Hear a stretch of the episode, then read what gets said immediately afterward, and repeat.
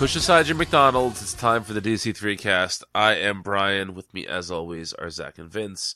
We're going to talk about the comics released on the 16th of January, 2019, starting with Detective Comics number 996, written by Peter Tomasi, illustrated by Doug Mahnke. Vince, you're the one who wanted to talk about this book. so you start us off. Well, Why I'm talking about Tec? now I'm wondering why. no, um, well, it's not a very good issue of a Batman comic. I'll start there. Those are getting harder to come by. Yeah, yeah, it's weird. Even though, Good even though, he, Batman hard is hard is hard to find. even though, uh, I Even love though the Flannery Batman O'Connor reached- reference. Thank you, Zach. even though Batman reached new heights in 2018.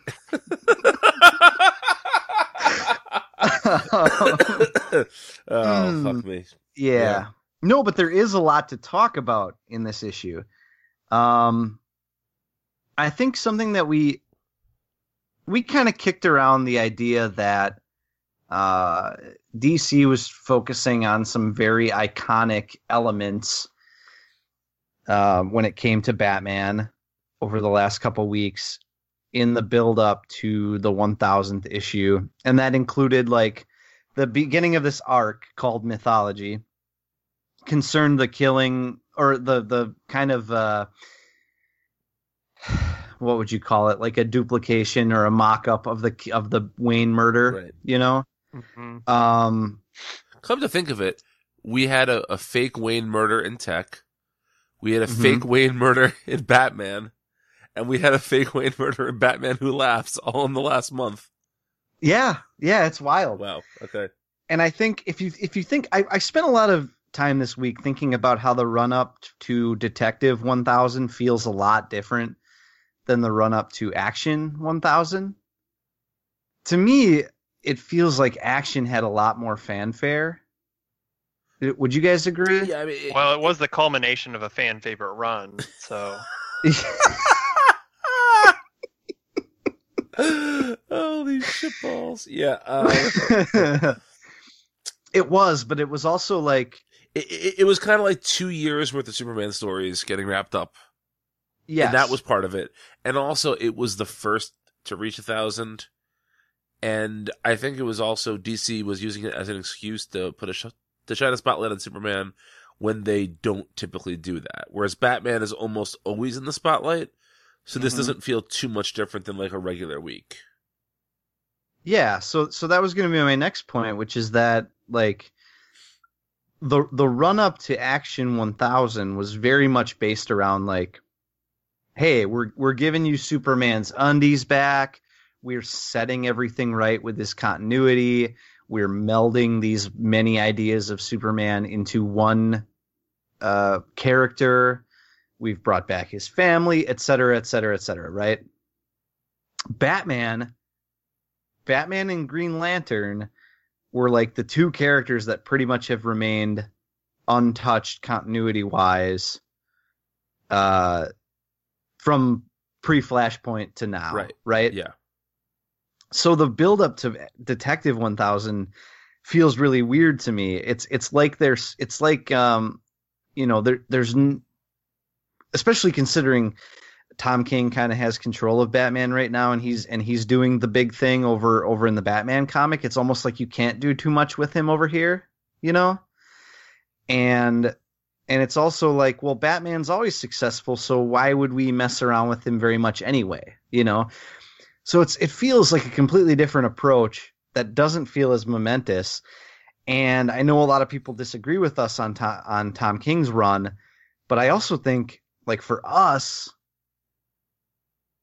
these are two con- like the ma- two main Batman titles running concurrently that aren't very good right now. and we're we're heading into Detective Comics 1000 for my money, Batman's in the lousiest place he's been in a while. Um and I guess I, your I guess I your pitch about uh uh capitalist Bruce dying to socialism, I think is the is the is the take we need post 1000 to really make this character relevant again. yeah, just Batman flying around, uh, in just cape and tatters, uh, having his billions been expropriated, um, to serve the common good, and uh, Oh. he eventually dies because of it. We we joke, but I honestly think that that could be just somebody somebody needs to do that as a as like an Elseworld event or something. It needs gonna to do it. happen. It's the story that has to be told. I'm gonna do it. D- Dirtbag, it, le- please. Dirtbag leftist doing the doing a Batman, uh, uh, taken apart by communism, set against Tom King, CIA man, writing Batman as a cop. Um, that's how but it's he's gonna ve- go. but he's very poor. yes. Yep. Or Batman maybe is the take we need now. I mean, there's been a poor Iron Man, right? Yeah. Yeah, Has there been a poor Batman? I, I I don't know. I'm sure they've done it before, but not in any like meaning. They haven't explored what that would mean.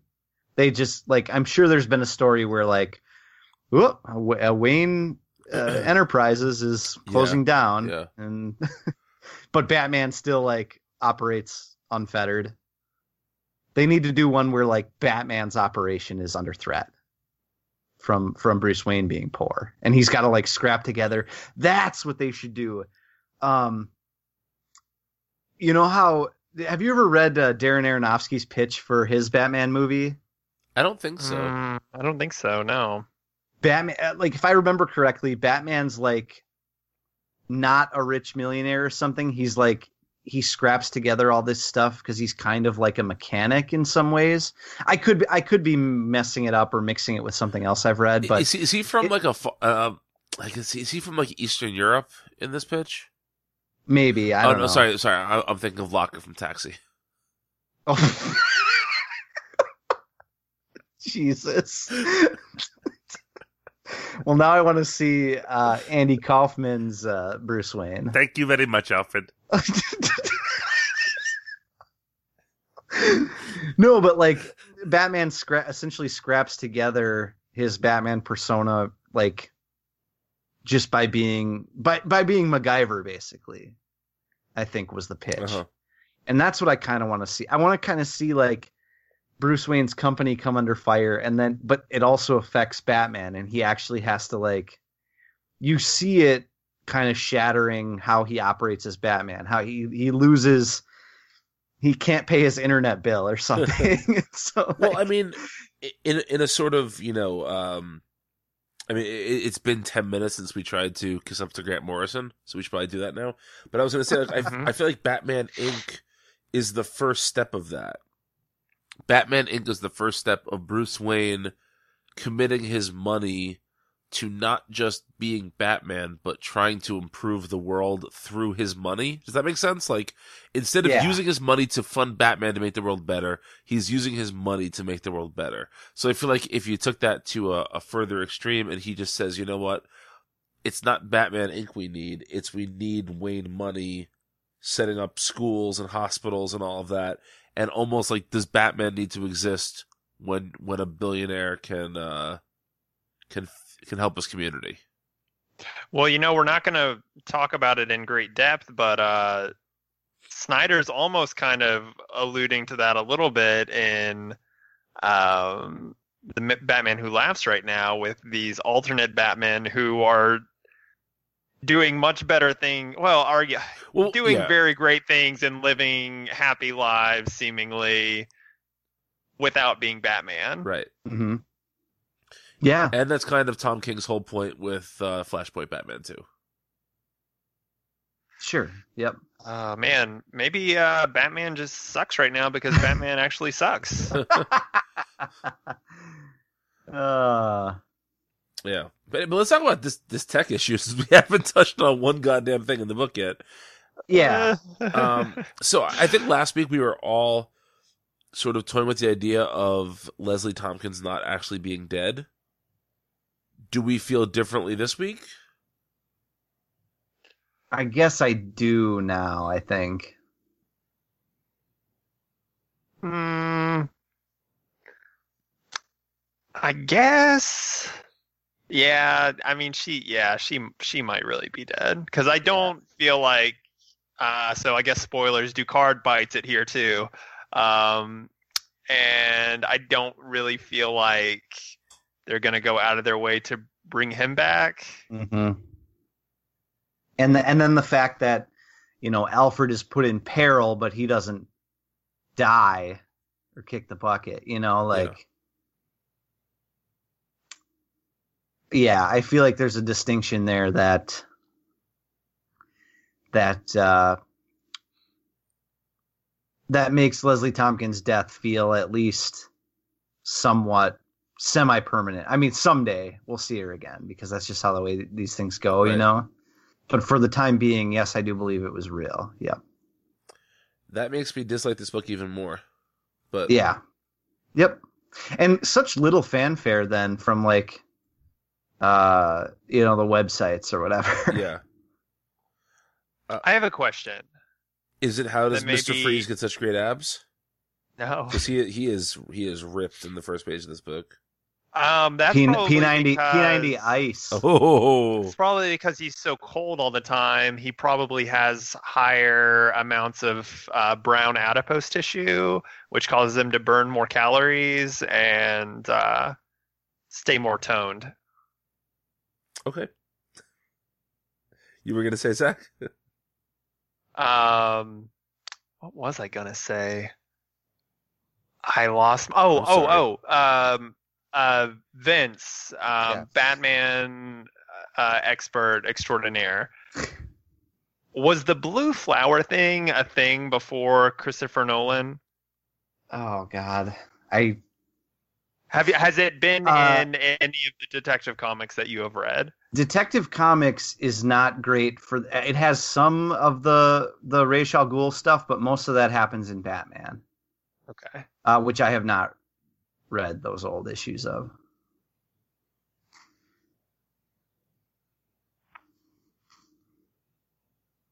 This uh it's just funny we were talking about, you know, like hitting the greatest hits or whatever, and this this issue doubles down really hard on Christopher Nolan Batman. Yeah, it does. Yeah, absolutely. But also goes back to uh Tomasi's Batman and Robin run. yes, it does. Yep, yep, very much so. Which I totally forgot about. Ducard's son, Du- what was uh, Morgan? Yeah. Morgan. And then let's talk. Can we talk about that final page Sure. or the final? Oh, that was wild. Who's writing this? Tom King? but that's like that's Thaddeus Brown, who we like barely. I mean, he's he's he was the original Mister Miracle, Yeah, right? That is that Yeah. is the third most important Mister Miracle in DC Comics.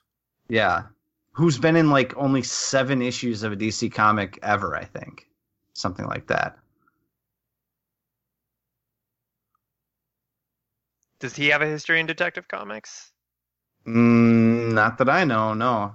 That makes this very weird. Yeah, it. I started thinking about that. If this is if this is about um, like them going after all the people who made Batman, like what role would Thaddeus Brown play in this? And I just think like, well, he kind of helped make Scott Free Mister Miracle, but unless there's a, a greater DCU wide arc going on here, what does that have to do with Batman? You yeah, know? that's that's what I didn't understand. Like you know, Ducard, Tompkins, uh, Alfred. Those are all people you can point to that have very specific roles in the history of Batman.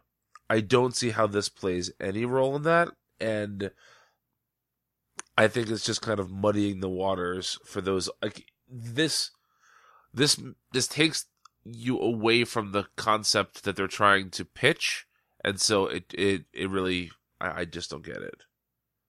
Did you instantly know who that was, Zach? I mean, obviously he's wearing a Mr. Miracle costume, but are you familiar enough with? Yeah, yeah. Well, I mean, like I I thought so. Like he is like the Mister Miracle who takes in Scott Free, right? Yes. Yeah, yeah. So I I did know him from that because I have I haven't read all of the all of Kirby's Mister Miracle, but I've read like the first three or four issues, I think. Um, because I did. I had. You do you remember those like Fourth World Omnibuy Yes. that DC did? Yes. Um, I had the first one of those. Um, never collected the rest. Those were not in print very long. Yeah, unfortunately, you're right. See, there that's a character like I I knew the name. I knew I knew what you said. I knew that he took in Scott Free and that Scott took over his name and that Oberon was his Mhm. manager before uh before he was Scots and all that. And I knew that, but I could not figure out for the life of me why he was in Tec. Like, Yeah, that- me either. It didn't really make any sense to me. Uh, but yeah. So there was that. I uh I thought it was pretty funny how Ducard is like literally uh has discarded cans of spam everywhere. He says like, "Look at this spam. Am I uh am I forming a criminal empire with all this spam?" He's drinking his own pee. Yeah, it's like a Monty Python sketch.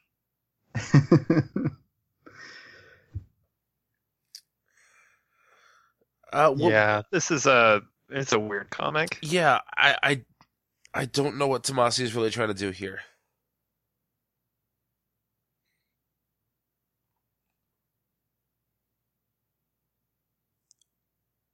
Anything else to add? Yeah, I don't either. No, I mean, Yeah. uh, uh, yeah, I don't know this. I don't know. I don't. I don't care much for this villain, whatever it is. well, This, don't like, worry because thing. don't worry because pretty soon they're going to replace that villain with the Arkham Knight, Oh my gosh. and then you're in, right? Yeah, then I'm. Uh, yeah, I'm all in then. Hear me now. There will be an Arkham Knight ongoing series by the time 2020 hits. Not ongoing. It will be it will be a six issue miniseries. Oh no, it'll be announced as an ongoing. it's going to get hundred issues and a and a Arkham Knight one million And a mo- and a movie. and a movie. there you go. Oh man, All right, well, let's talk about Hawkman number eight, written by Robert Hawkman. Venditti. Hawkman, illustrated by Bryan Hitch. This is the issue we've been waiting for since we read issue number one. It's on that panel of a Kryptonian Hawkman. Uh, so what did you guys think of this issue? Zach, we'll start with you. Um, I I liked it quite a bit. Um, it wasn't everything I hoped it would be. I guess it was. I I was hoping um, we would get to see a little bit more of this Kryptonian Hawkman, just kind of like going about his like his life. Um, but we we see him. Th- this issue is like all dialogue. It's just um, Carter and uh, what what is this? Is is it is it Katar as well? Is it kind of like Katar Ol. Ka- Katar Ol? Yes. Um, just talking as Krypton is blowing up. Um, Yeah, that that was my big note too, Zach, because I feel like we got the one bit of Kryptonian history we all know about already, which is Yeah. the end of Krypton. yeah and then and then also this character we we find this character at the end of his chronology as well. So there's not a lot of like room to explore other things. And i thought we might end up doing something real wild with having him like come to the present. Yes. it kind of like a, hinted at that several times actually. Like at least twice we kind of had that fake out. Um, but that is not what happened unfortunately um, and I thought it was also weird, you know, we have all this talk about this Kryptonian super weapon that ended up just being blown up, and Carter has no way of recreating it. So, what's the point of that? Um, yeah, it was it, it was weird, but not. It, it- it was okay. Vince, what say you? Uh, I liked it. I did not love it. You know, my anticipation for this issue, which has been teased and teased and teased, right? Um, did not it? sorry, did not bear out uh to being like a, a, as exciting of an issue as it was, but I thought it was really nice. Um, I thought that Venditti kind of added an interesting perspective on the destruction of Krypton. Uh, you know, it, it, we've talked on the show before about like how Supergirl sees the destruction of Krypton versus uh, Superman Right. because of you know, and I feel like this is a third. It's ne- I mean it's never going to be as iconic or, or last as long as any of these other ones, but I thought it was a nice like third perspective, you know. Mhm. Um, and the art looked really great. Hitch is knocking the. I'm not even a Hitch fan, and Hitch is knocking this book out of the park. I think this book looks incredible. I think the design work is really great. Much better, like science fiction design than I ever would have expected from Bryan Hitch. Mhm. Agreed on that front for sure. Did Yeah, you Brian- notice that they included um, his character from his Justice League run, his JLA run, more specifically? What character? Oh, That uh, that like Rao uh, guy from the not from the the Rebirth run, but from the JLA book right before Rebirth. The one Hmm. that didn't finish until after Rebirth started. Where was he included? He's like in a pay. He's in a a page with like all the Kryptonian heroes Oh, and special okay. people. Oh, okay. It has like Brainiac and Mongul and uh, the Green Lantern, uh, Nightwing and Firebird or Yeah, whatever that yeah. guy's name is. He's like he's like to the right of Mongul. He he has like the white hair. oh yeah. There he is. Totally forgot about that. hmm Yeah. So there was one big revelation that we did not talk about. Lay it on us. It's that uh, Hawkman wrote the Scrubs theme song.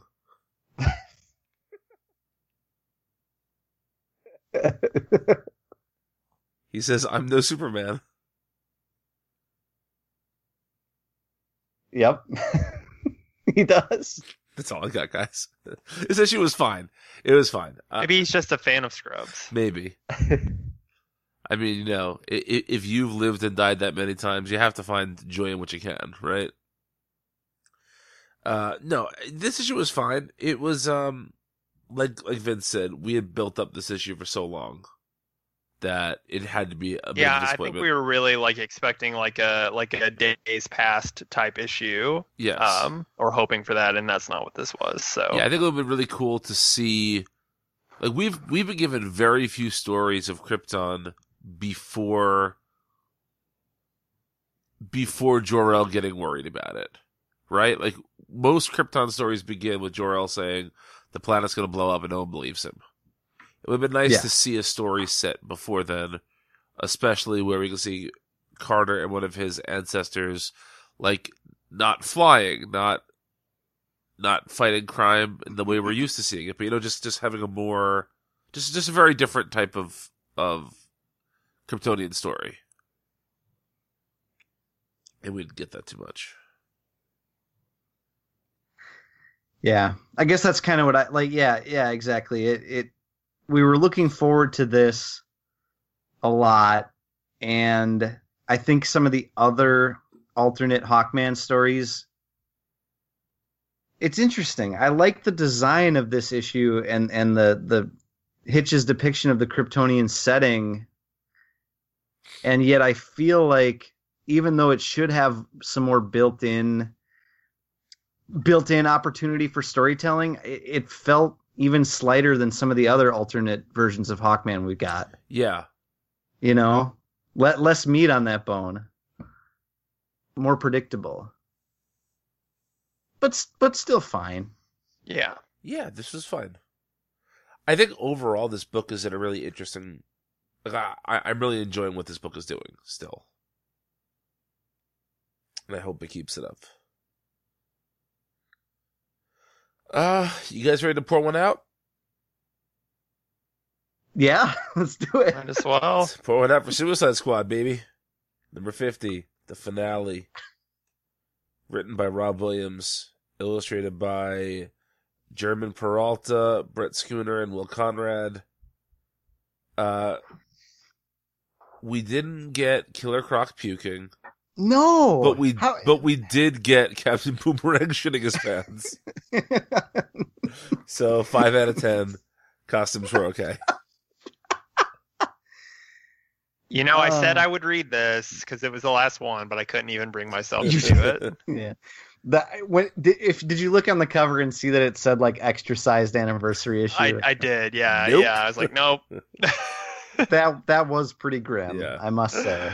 Oh, Um, is it what? It, did anything happen? Those of you who read it, I see they brought back the the peanut guy who I like. Yes, Cosmonaut was there. but he's but he's Yeah. dead. I think. He's dead now, I think. Yeah. But he was Oh. he- yeah. Uh no, I I in fact part of the reason why I wanted to talk about this issue was because it was remarkable.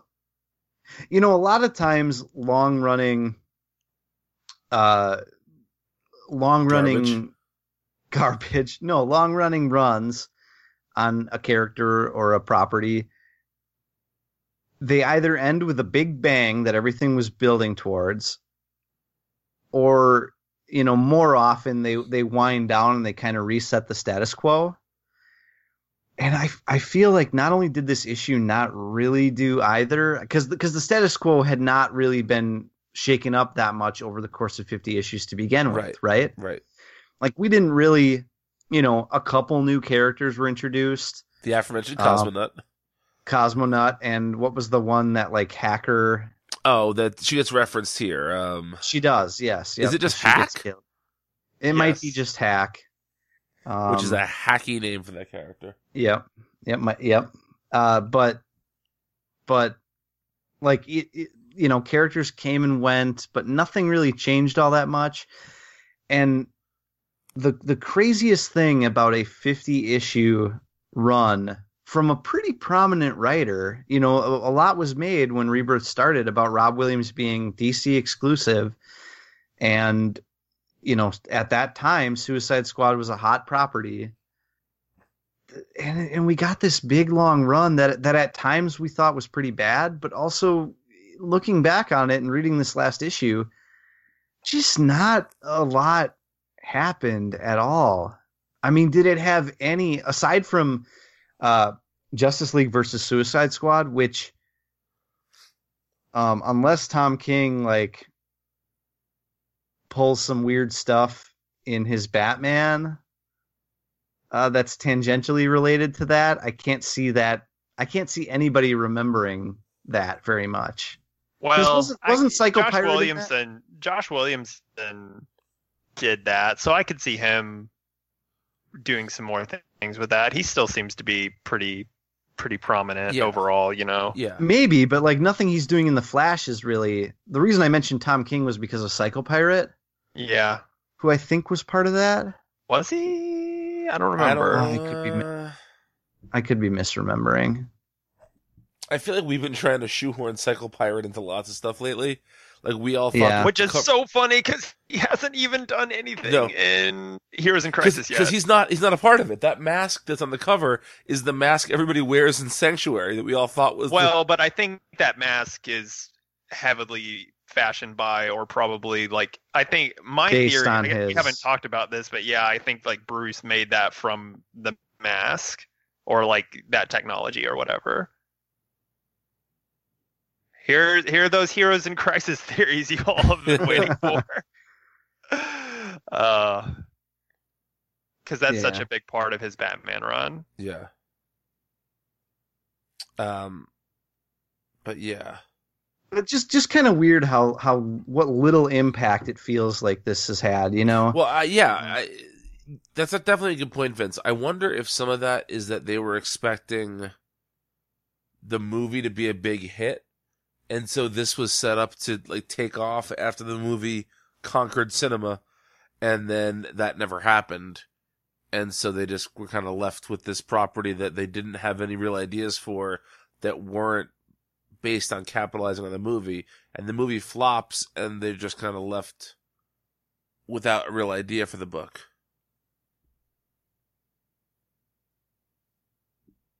Yeah. I don't know. I also I I, also yeah. wonder if Rob Williams was a bigger deal to us than he was to other folks when this was announced. Uh, well, it it kind of depends what you mean by like bigger deal. To the general public, probably not. But don't you feel like DC was positioning him that way? I think I think it felt that way in part because he was paired with Jim Lee, Okay. and that it well, was yeah, you know, yeah, sure. that- it- yeah. I mean, he had also just come off of um, Martian Manhunter. Yeah, which was very good.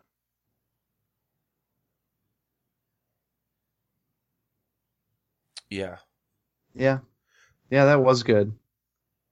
but to answer your question, Zach, almost nothing happens in this issue.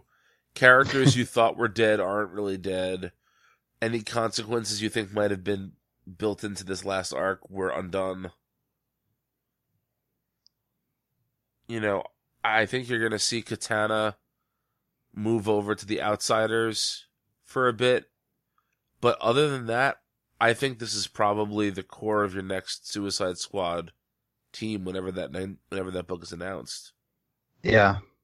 And the the last page doesn't even really feel like the like a quote unquote last page. No, it doesn't. I, I, I was really surprised with how anticlimactic it was. I really wonder what the next incarnation of Suicide Squad is actually going to look like. Like I thought this might end with Amanda Waller disbanding the Suicide Squad, or the government finding out, you know, about the Suicide Squad. Something that would set up a new writer to do something interesting and new when they came on the book.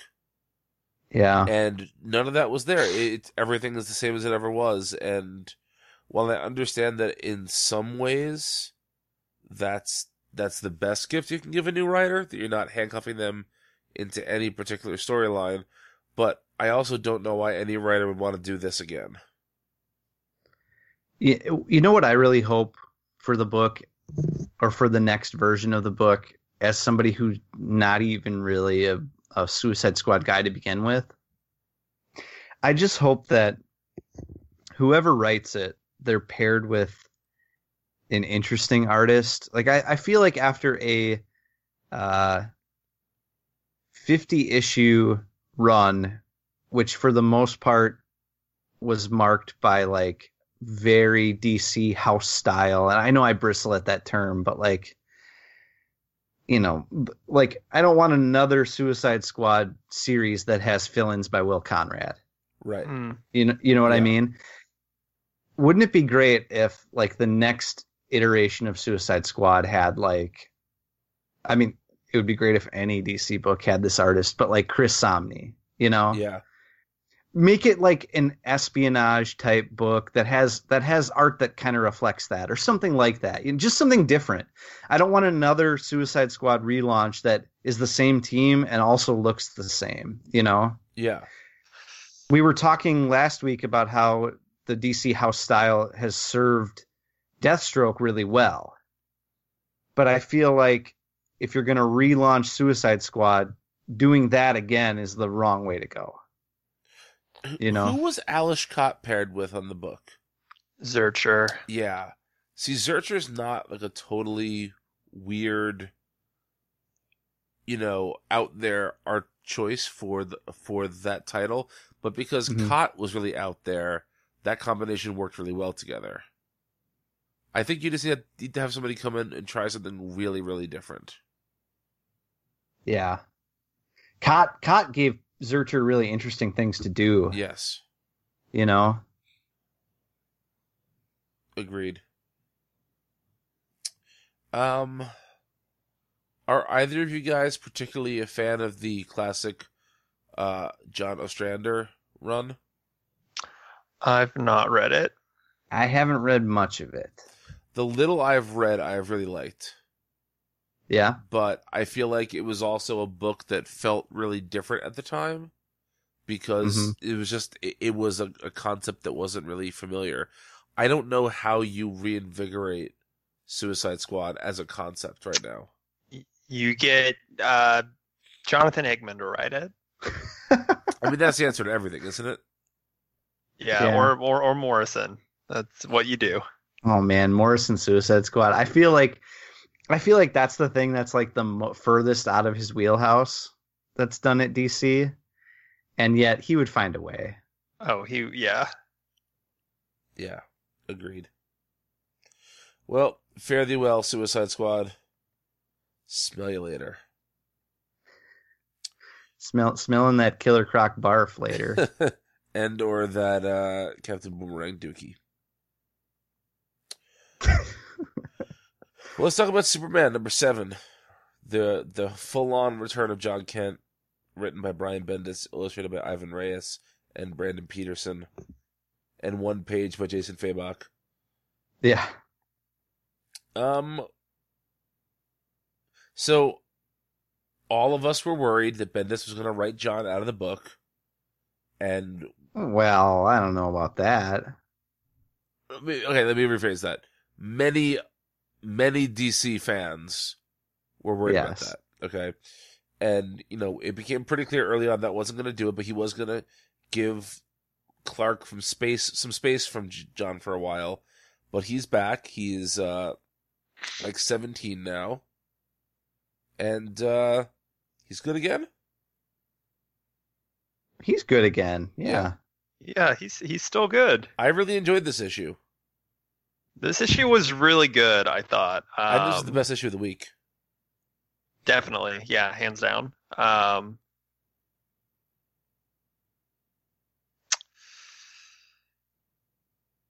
I really don't know what to say about this issue.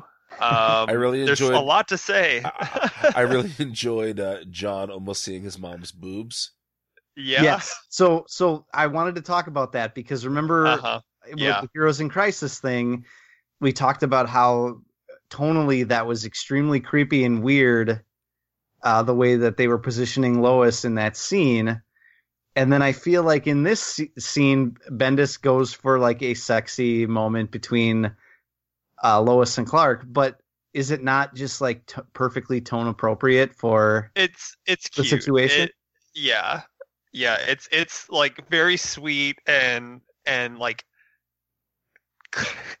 Clark's reaction is just perfect. That Yep. face is great. Yeah. That's one of the things I said to Bendis when I talked to him last week was just like every single issue there is at least one panel where he nails the perfect Clark moment. And th- Uh-huh. that is this issue's Clark moment. Oh man, love it. Uh so we have that. Yeah. We have confirmation that Jor-El's nuts. yeah, which which I'm dying to know what that means Yes, agreed.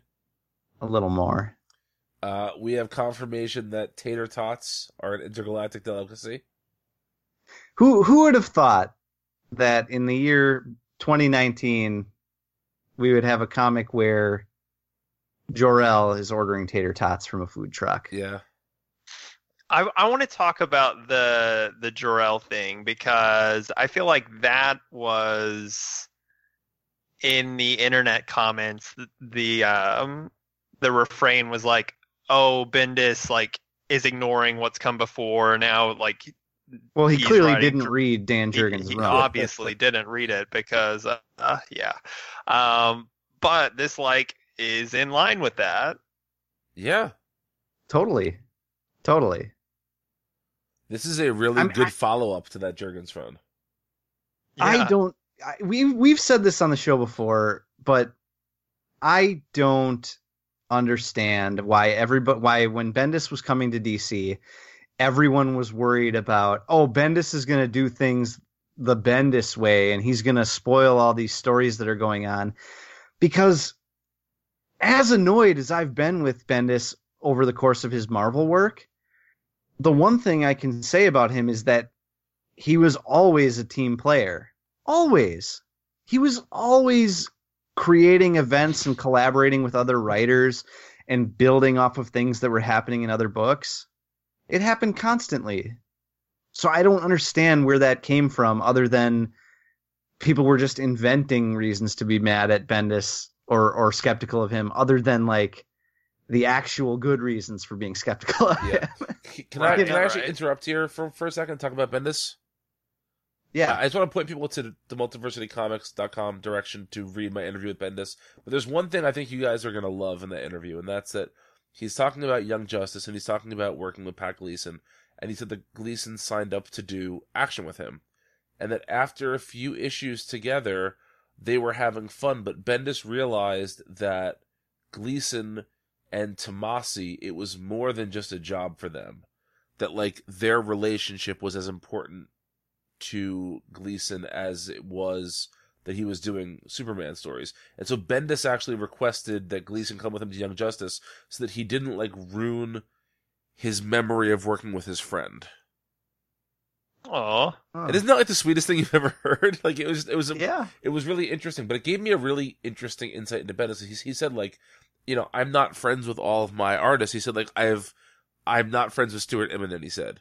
You know, he didn't say he didn't like him, he said like, you know, He's just, you know, they're not friends, but there are other people that become really close friends, and how it was important for him to respect that friendship because that friendship and that working relationship is more important than the book. Hmm. And talking about being a team player, I feel like that's that's a pretty perfect team player thing to say. And uh, everybody should go read that interview. I am very proud of it. I thought it was a lot of fun. Um, sorry. Anyway, I'll do that if I can figure out what the website is. multiversitycomics.com. I'll see if I can try to spell that. Okay. It's no harder to spell than Ostrowski.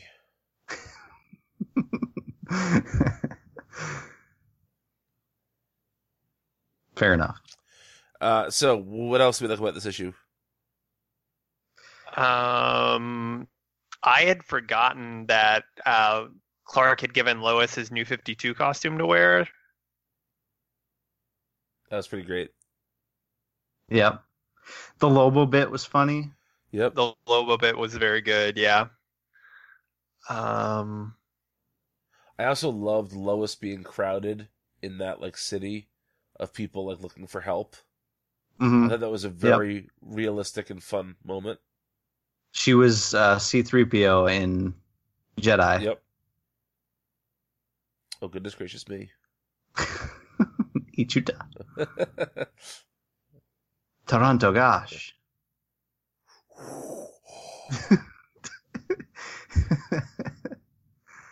Se tre petua. Sorry. that's that's enough for sure. The Jedi C3PO. what is this, a Star Wars podcast? Yeah, seriously, I'm not recording that until tomorrow.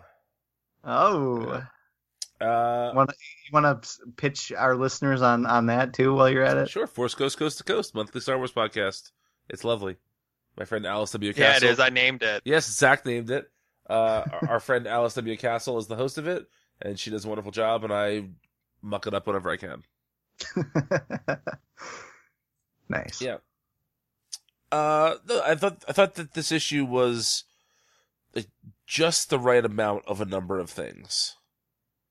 It had just enough backstory to fill you into where where Jon has been for the last few months. It had just enough of Clark and Lois being legitimately happy to see him. But it also didn't feel like there are so many issues, especially some we've read recently, which have been a flashback issue that have just felt like it's so full of unnecessary detail and so full of just just just bullshit that isn't necessary. And this still felt very lean and very uh fun despite the fact that it's basically just a flashback issue. Yeah, it's a flashback, but it it's it's important information. I like we're we have been wanting to know what they have been doing since the end of Man of Steel. So Yeah. much appreciated flashback. Absolutely. Any notes on the Reyes slash Peterson art? Um, I thought Reyes was good as always. I um, I'm usually kind of mixed on Peterson art. It's interesting because he worked with Bendis on his. I think he was on a few issues of All New X Men, and I didn't like those issues that much. But I did. I thought that his art fit here pretty well. I know you weren't a huge fan of his art on Titans. That's also true. Yes. Yeah, um, I I think I think Reyes uh, is a lot more playful here than we when than we're used to seeing him. You Yeah. know, hmm that's one thing of note. Um, and Peterson's art was fine. I think Yeah, I, I like him. Um, it's good. It's good, clean art. It doesn't do anything spectacular, but like I think his art itself is not as playful as Reyes is being here, and I, I find that strange because I've never thought of Reyes as a playful artist, Right. but I think paired with the right writer, uh, we saw that a little bit in uh, Lemire's Terrifics when he drew the first couple Yes. issues of that, right? God, I forgot he Um, drew those. Yeah. So I think um, you know, when paired with the right writer, they give him an opportunity to do stuff like that and he pulls it off. Um So yeah, it was nice. Yeah, this is a lot of fun. This is a good sign for the rest of this arc. And uh, yeah, this is just generally it's so nice to see the Superman books in good shape. If only the Batman books could be there.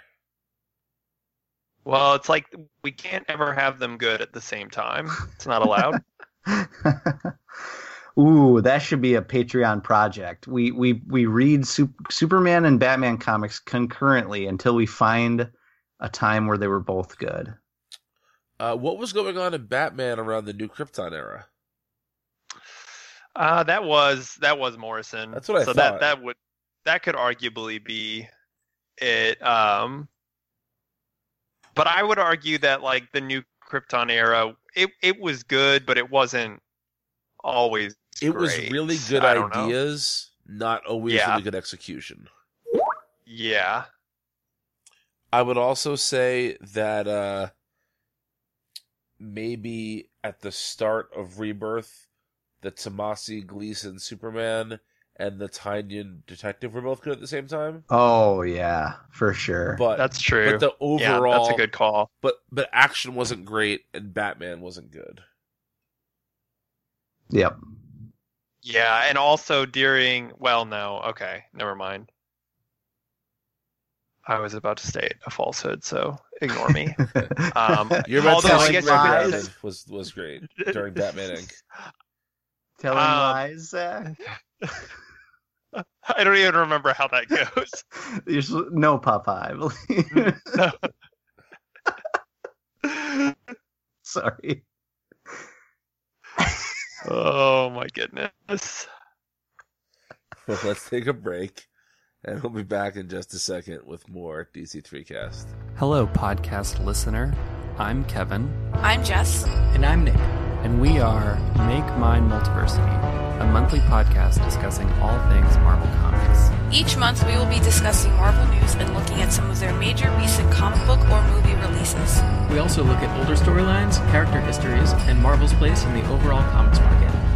We have a variety of perspectives the recent Marvel fan, The jaded longtime reader, And the reader who's finally digging into Marvel's back catalog after a decade of avoidance. if you want to know what books made me cry this month. What books made me almost cry this month? And what books I wish would make me feel something. Check out Make Mine Multiversity, a Marvel podcast, the fourth Friday of every month on multiversitycomics.com, Apple Podcast, or your podcatcher of choice. And make mine Marvel. Multiversity. Multiversity. And we are back. We're gonna do our good list, okay list, and bad list, and then get into our little micro reviews. Uh, this week, actually, no bad list because, uh, well, we're talking about some of those books that aren't quite so good. Um, but the good list this week uh, involves, let's see here, we got Goddess Mode number two, Titans, and Wonder Woman. Uh, I just want to say quickly, I think this is by far the best Wonder Woman of G. Willow Wilson's run so far. Mm-hmm. Good issue. Uh, the OK list featured Catwoman, Electric Warriors, and The Flash. And uh, no bad list this week. So don't tell us we uh, never liked some comics. Yeah. we liked some comics. We're a very positive show. Come on. Sex positive. Uh, yeah. Yeah. uh, I'm so fucking tired. Uh, all right, so we have a couple short things to talk about here. We're gonna talk about the Batman Who Laughs, number two, written by Scott Snyder, illustrated by Jock. Um, so I did. Did we know, or did we just guess that James Jr. was coming back in this? We knew that. I'm pretty sure. It was pretty cool to see Jock draw James Jr. again. It's hard to remember what Scott Snyder did and didn't spoil for us. that is true. Yes. Um, but you know, Jock drew uh drew James Jr. back in the pre-Flashpoint Detective Comics, the Black Mirror. For my money, still the best thing Scott Snyder's ever done. And uh, it was really cool to see that character paired up with that artist again. Um, we got a uh, we got Batman playing uh, Harvey Bullock instead of Matthew Malone. yeah, that was. I was That actually was confused at surreal. the- Yeah, Yeah. I was oh, actually, that part I- where he like goes off on that cop. yeah. yeah. See, that's that's what I really like about Scott's Like, um, earlier on in Scott Snyder's career at DC, I feel like he was a little drier. I've I've always liked his writing, but he's putting so much more humor and different types of humor into his stories now Agreed. even even a book like this that doesn't necessarily scream humor Right. you know Yeah. and I, I really appreciate that growth To keep plugging You my didn't find the Joker extremely funny? uh, to keep plugging my own shit at, at Multiversity Comics right now. There's an interview with Scott Snyder that I did that we actually talked about his use of humor in this book. So man what what don't you do I also talked with, with Robert Venditti about uh, Hawkman number eight, which is also on Multiversity Comics right now. So there we go. I had a busy week. you're a king No, I'm just uh I don't know, a guy. Vince, to quote your hometown heroes, Doomtree, no kings. there you go Bangarang. Um that's pretty other rappers sound the Yeah. same they do all right. Uh what else would I say about this book? Anything? um i did zach you brought it up earlier and i can't remember if it was on the show or if it was in our banter the stuff about um these other ba- it was on the show Yeah. it was during Yeah. the during the recording um about the other batmans being off in their own uh world and and and that bruce wayne's batman the one that we know is like the the biggest failure out of all of them He basically says Because- he's the least happy uh of all the Batman, right? least happy yeah, they, and, he, and- yeah and i believe they the biggest failure at And achieving his goal. Yeah Yeah. right. Yeah, yeah. Batman Who Laughs tells him that he is the Nightmare Batman because Mm-hmm. he he's just such a failure. Now wait a minute. Is it the Nightmare Batman with a K Oh. that of the uh, f- famous Let me see. Sni- Snyder cut? Let me No, it's it's Let me not. see. Is it I- canon? it's not. Coming in It's 2020. It's in canon. Coming in twenty. Is it- coming in twenty that a twenty. ring? Sure. Coming in twenty twenty one. The Arkham Nightmare.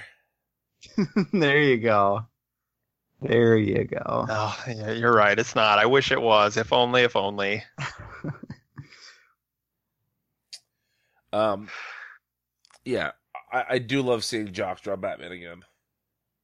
hmm By the way, have you guys ever seen Jocks draw Batman in ten seconds? No, but I bet you have. No, I haven't seen it in person, but you can look it up online. I, I want to say it's in ten seconds, and he it's insane. If I can find a link to it, I'll drop it in the show notes for this week. Jock Batman, ten seconds. Yeah, there it is. It's great. Um, anything else to say about this issue? Um, I was glad that Batman isn't like full Joker yet. I, I like that this whole arc, I guess, is going to be about him just staving that off. Um, I thought the scene with him, with all of those like syringes in him, was just absolutely ridiculous. yeah, he's, Yeah. he's like full Bane. Um, but uh, yeah, I don't know. We'll see where this goes. I like that this is not just the most grim dark thing you've ever seen. It's really not, and it could have been. Yeah. And that's that's how you can tell that Snyder is getting more comfortable with, with humor and with lightness in his in his work. As if this happened like in between Death of the Family and Zero Year, it would have been just the grim dark thing. Yeah. yeah. All right, let's talk about Justice League Dark number seven, written by James Tynion the fourth, illustrated by Alvaro Martinez, Martinez Bueno. Uh, I know Zach did not read this issue, but Vince, did you read it? I did read it. Yep. So this issue is sort of like a faux anthology where there are, I believe it's four different stories that take place within the issue. We get a little uh, uh, I Vampire story. We get a little uh, Zatara story. We get a. Uh, it's sort of bookended by by a, a um, man bat stuff. and Frankenstein. Agent yes, Frankenstein Agents Agent of Shade story. Uh, it was. I thought this was a pretty effective version of something I don't like. I feel like I feel like this is what we've complained about Tynion doing for a while now, which is giving us like way too much backstory and not just getting to the invasion that is the purpose of this arc. Mhm. And I don't like that, but I do like all these little mini stories we got in here. Yeah, I agree. I for a second there, I thought you were going to go a different way. Okay. um, I didn't. I didn't. Th- I thought you weren't going to like this, just by the way you were setting it Uh-huh. up. Um, no, I'm glad to hear that you did. I did too. It's it's still wordy. It's still really really wordy. um, but I thought the anthology format broke it up really nicely. And uh, just to give you a peek behind the curtain, I actually read this issue in chunks because I just decided that like the I can't remember where I stopped and started again, but like wh- as he was introducing another one of the stories, I just said, you know what, it's getting late. I'm going to put this down. I'm going to pick it back up tomorrow. And the fact that it read like an anthology book made it go down a lot easier. And I liked that it was like a Tales from the Dark Side parody Yeah. in that way. Uh, and I thought his choice and the way that he wrote uh, Man Bat as like the host, Essentially the Crypt Keeper from Tales yeah, Crypt, re- yeah. and and re- and really inspired. Yeah. Um. Uh. So yeah, I liked I liked it. Not probably not not one of my two or three most favorite issues of the week, but but nice. And I do hope that Frankenstein and Andrew Bennett are parts of this book going forward Mm-hmm. because those are good characters. They keep getting mentioned. They were there in the first couple issues in in that meeting of the magic yeah. people. Yeah. This is this is just a book I'm gonna have to wait to stop waiting to the last minute to read, um, because it just doesn't read well like that. Agreed. Yeah. Yeah, you can't scramble with this one because you'll trip over all the words. Yeah. I've actually been saving the Bendis book of the week to be the last thing I read usually. Because his books, Mm-hmm. although he has a reputation for being wordy, I feel like his DC books are very well paced and move along pretty well. Yeah, they are very well paced. Uh, what's up next, Vince? Oh, uh, I let's see. You know, baby. Uh, Oh, Red Hood, Red Hood, Outlaw. Oh man, why Um, wouldn't you ask me? That's my favorite book. Yeah, yeah. Zach, we we I asked you guys if you read it, and Zach, what did you say, Zach? You said I like said. I said, of course I Yeah, you did, said, of course you or did. something along those lines. Yeah. So okay, so So b- before you pontificate on why I'm wrong and why this is the greatest book in the world, Okay. um, I just want to I, I say that I wanted to talk about this not because I liked it, because I don't think I really did like it all that much, but but it did a couple things that were noteworthy. One of which, uh, establishing Jason's dad, Wi- Willis Todd, I believe, is his name. Uh, who who knows at this point? as as this uh, multi-headed solitary character, which I believe we've seen as recently as uh, Red Hood and the Outlaws Annual. This book had Was more that- editor's notes than any book I've read of note, and I believe that Yes. is referenced to one of those editor's notes. Yes, but even Now, better, What is this? A Tom? Uh, uh, you know, Christopher Priest. Exactly. not by a long, Especially shot. because half of them refer to the same issue. but we get to see Bunker again. yeah, I actually Yeah. I called that mid issue. I was when the bricks were flying. yeah, I was like no, Yeah. I was like I was like did Lobdell bring back Bunker? That's great. I I I legitimately like that. Yes, me too. I, I that was the one moment in this comic that I was like, yes, this is a. I'm so glad Bunker is back in some form. Hopefully, this isn't just like a tease. Hopefully, he comes back in oh some man, wouldn't capacity. it, wouldn't it be great if he like joined the Outsiders? Sure, Not the why Outsiders. The the No, Outlaws? Uh, the Outlaws. Yeah. yeah, yeah. Why not? All right, Zach, tell me why you love this though. He would he Well, would be one like thing was wait, Bunker. was was his costume like a bright purple? Is that the color? Yeah. So he would be purple him. This is red him, red her, and purple him. That's right. Purple. Yeah, Yeah. Sorry, go ahead. very good. Um, no, I so I liked that. Um, we got our first. I think this is the first time we've seen Bizarro and Artemis in a while. It is. Um, they're off doing something in this other universe. Um, which like okay, so the you mentioned the brick thing. This threw me off because I was getting the impression in this issue that they are like in this prison, but in an alternate version of it. I had the same thought at first. um, because it talks about like he sees the axe, Yeah. uh, the like the the door that's been ripped open by the axe, and then we see them in this alternate reality, and I'm like, okay, well, is is what they're doing in this world affecting what's in the real world, or you know what's going on here? And then I thought maybe the bricks were a part of that, but I, I don't really know what's going on here. But I I'm glad that Lobdell has not forgotten about them. I knew that he hadn't. It's just been a little while since we've seen them. Um, but that was nice. I thought, I don't know. I really like kind of liked the stuff with Jason, like kind of um like everything he's doing is sort of like in memory of Roy here, which I thought was really nice. Um I thought all of that was handled really well. I'm down for this like mystery wingman. Um Yeah, I still I still think this book is good. It's not as good as it was when like Bizarro was smart and all of that was going on, but it's definitely better I think even than it was like early on in the book. Like I you know, I think I didn't really start liking the book until after that weird Artemis arc.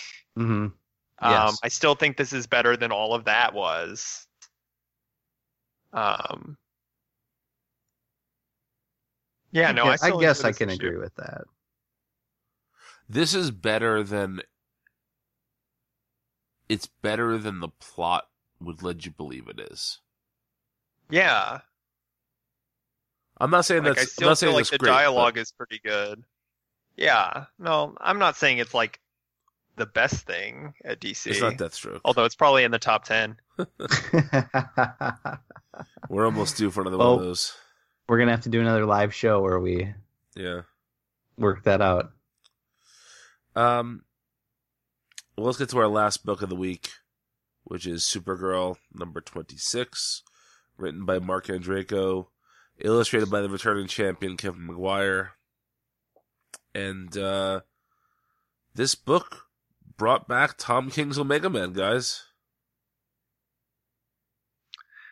It did, but it also brought back a lot of other Omega Men. I guess these are Omega Men characters that he didn't use. Right. Hmm And you, you know what it felt like to me? It, it reminded me of like how anytime when Marvel went back to like the classic uh, Guardians of the Galaxy characters after um I guess really after like the Guardians of the Galaxy film came out and like Bendis took over the book and you kind of had those like core members and then anytime any of the like tangential or not tangential but like Like the more Abnett and obscure Lanning. characters. Yeah, yeah, the Abnett and Lanning characters. Anytime they would show up, you would be like, "Oh, how how quirky and and and weird of them to bring back these these Yeah. these obscure characters." Right. That's what this felt like. yeah, that's true. Yep. Yep. Yep. Also, I did not did did Tom King. uh, I'm going to end up talking more about Tom King's Omega Men than this actual comic, but did he ever actually reference uh, Tigorr being a shapeshifter? Is that a is that a thing? Or Uh, Primus being telekinetic and telepathic? I don't remember that either. I'm fairly certain that was. I just remember Primus's name was Mud. That's a Primus the band joke. Thank you very much. Yeah. Uh, I'm gonna whack you upside the head with an aluminum baseball there we bat, go. Brian. There we go. The cranium. Sorry. yeah, I, I, I don't remember. I- So you so know, little lo- of, so little of, of- of King's Run was about the powers, right? Right. Yeah, it was. Sorry, Vince. Go short ahead. of short of going back and spoiling the mystique of me still thinking Tom King's Omega Man is good. Uh, I I guess we'll never know. We need to do that one day. Oh boy, ooh, that could be the ultimate uh, DC three cast game of chicken. I think Oh, you're right. you know, like like do do we do this? Do we go back and read it and reevaluate what we think of it after what we think about like seventy five percent of Tom King comics now? I don't know. I don't know. You I'm a little scared. I'm a little scared too. Not as scared as if I was writing the Joker. That's the Tom King Twitter joke. But yeah, yep. Sometimes I I do uh, say the voices out loud, and Yeah. oh boy. Anyway, uh, Supergirl. So it's great to see Kevin Maguire back in the book. He's the best. I like how his Primus has uh, almost a mullet. yeah, These characters do feel a lot more pulpy in this, which I enjoy. Yeah. you mean they feel like actual uh, part of DC history rather than um, characters that were uh, utilized for some ego What I'm saying is- egomaniacal writer's uh, purpose. What what I'm saying is the this is like if we went back to the original Charlton characters as opposed to um the the Tom more King's Watchmen. mature Watchmen take that was Yes. Tom King's Omega Man. Yes. Oh gosh, uh, Which of- we're so far like Which of these characters did Tom King make impotent? Oh, geez. um probably probably Tigorr Tigorr. Tigorr's dick don't work.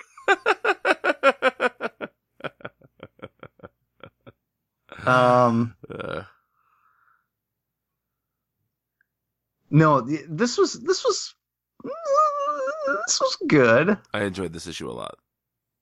This was good. Yeah, I liked it. It was good. It wasn't my favorite issue of the series so far, but it, it was good. Um, that Kevin Maguire art is pretty gorgeous. When when uh, Supergirl's getting uh, all telekinesis by by Primus, Uh huh. that one that's a really nice page. Love the coloring on that, very psychedelic. I also love the way that Looks like a fish poster. I love the way how Maguire draws uh, Krypto as well.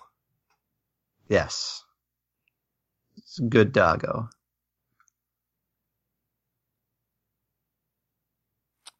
Well, folks, that might do it for us. This is uh, a pretty economical episode by our standards. Um, yeah, yeah.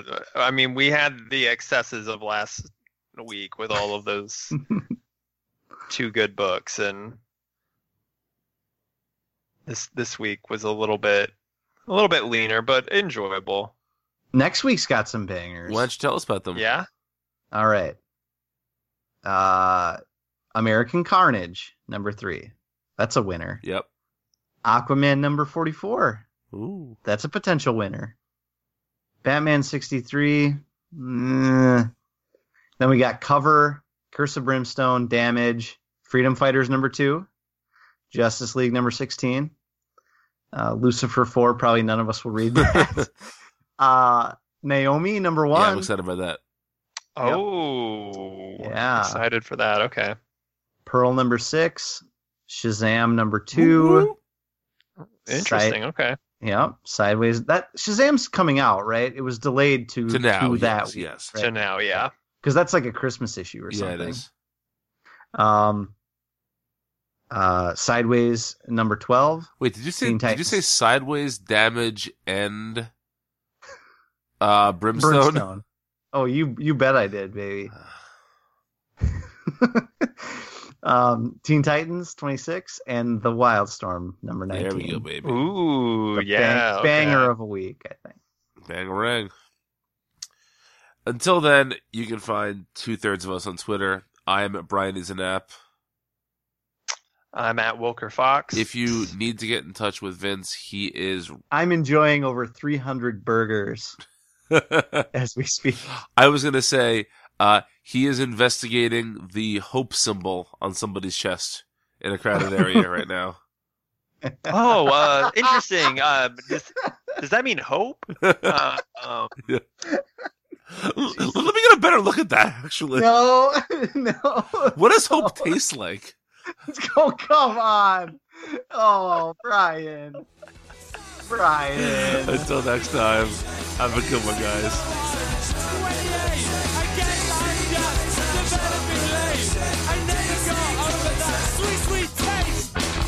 Well, Vince, you wanted to be done by eleven. It is eleven on the nose. I appreciate getting this done so that I can go and rest you my. trying to pencil in some nookie?